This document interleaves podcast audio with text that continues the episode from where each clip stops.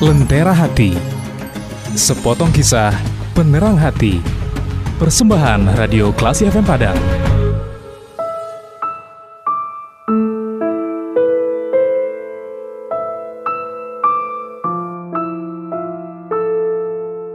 Bismillahirrahmanirrahim. Assalamualaikum warahmatullahi wabarakatuh. Alhamdulillah. Allahumma salli ala Muhammad wa ala ali Muhammad. Classy people Logika yang terbolak-balik Hari ini adalah periode di mana dunia heboh Donald Trump membuat keputusan mengakui Yerusalem sebagai ibu kota Israel pernyataan yang sungguh ditunggu-tunggu oleh Bani Israel sejak lama Israel mengklaim Yerusalem adalah ibu kota abadi bagi mereka. Ini merujuk pada sejarah ribuan tahun yang lalu.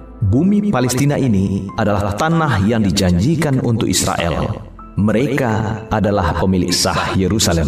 Klaim ini berasal dari periode sekitar 3000 tahun yang lalu di mana pada waktu itu King David, rajanya Yahudi, dalam bahasa lain King David ini adalah Nabi Daud.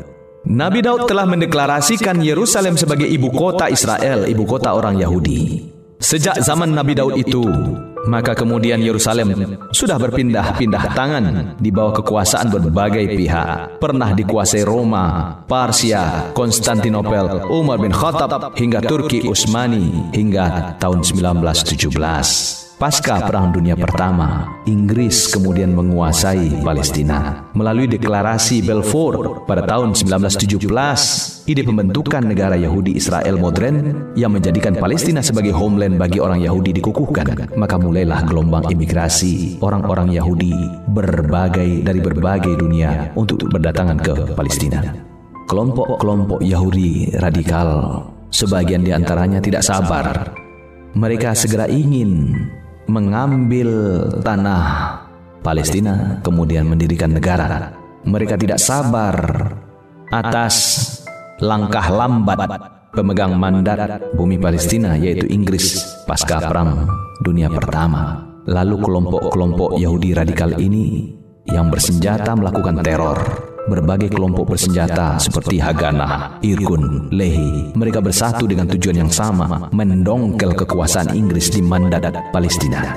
Inggris menyebut gerombolan ini sebagai teroris. Perang Dunia Pertama berakhir dengan kekalahan Nazi, sehingga ada yang menulis terdapat sekitar 250 ribu orang Yahudi tersebar di berbagai camp Nazi. Perlu dicarikan tempat tinggal. Yahudi ingin, Zionis ingin menjadikan Palestina sebagai tempat penampungan bagi mereka. Maka mulailah migrasi dilakukan. Pengaruh lobby Yahudi internasional, terutama di Amerika dan berbagai negara sekutu, akhirnya berhasil menghasilkan keputusan membuat negara Israel pada tahun 1947 dengan jumlah penduduk Yahudi hanya 5 sampai 7 persen saja dari total populasi.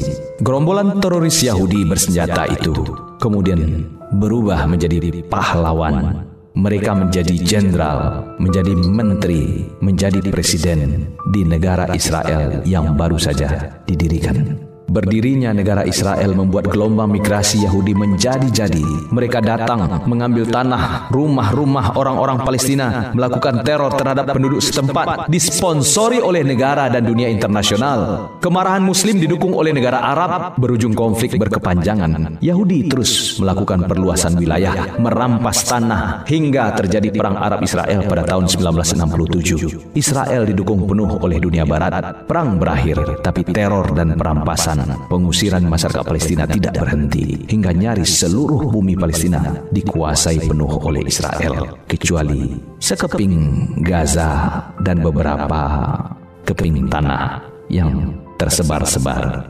Sekarang Gerakan perlawanan rakyat Palestina giliran disebut sebagai gerakan pengacau, gerakan teroris, gerakan orang-orang radikal. Label itu terus-menerus dihembuskan oleh Israel dengan orkestra media dunia hingga sebagian kalangan negara muslim pun ikut-ikut menyebut gerakan saudaranya ini sebagai gerakan teroris. Sekarang opini telah dibentuk. Yang terbentuk adalah Israel adalah negara kecil di tengah komunitas Arab yang senantiasa mendapatkan ancaman dari negara sekitarnya. Israel harus dilindungi. Kucuran bantuan ekonomi, persenjataan, dukungan diplomatis mengalir kepada Israel. Motornya adalah dunia barat Amerika. Sekarang, Amerika telah menyatakan Yerusalem adalah ibu kota Israel, ibu kota abadi Israel sejak 3000 tahun yang lalu. Logika yang dibangun, Israel bukanlah penjajah, bukanlah perampas tanah orang Palestina. Mereka hanya kembali mengambil hak milik nenek moyang mereka. Sungguh, sekarang logika sudah dibolak-balik. Siapa yang punya kekuasaan akan membolak-balik logika sesuai seleranya. Agresi dikatakan membela diri, orang yang membela diri dikatakan sebagai teroris, lalu harus ditumpas. Sungguh sekarang logika sudah dibolak-balik. Pernyataan pejabat Israel menggambarkan apa yang ada dalam pikiran orang Israel. Jerusalem adalah milik Yahudi kata mereka dan tidak butuh pengakuan internasional. Kami hanya mengambil hak kami sejak 3000 tahun yang lalu. Dan pendapat ini diamini oleh Amerika dan sekutunya keluar melalui mulut Donald Trump. Wahai Tuan Donald Trump, jika logikanya demikian, Kenapa tanah Amerika tidak Anda kembalikan kepada orang Indian saja yang merupakan pemilik tanah Amerika? Kenapa Australia tidak Anda serahkan kepada orang aborigin yang merupakan pemilik sah benua Australia? Classy people, demikian gambaran situasi yang terus-menerus dikembangkan, yaitu logika yang dibolak-balik. Saya Hen Maidi, mari berjuang menjadi insan sejati. Assalamualaikum warahmatullahi wabarakatuh.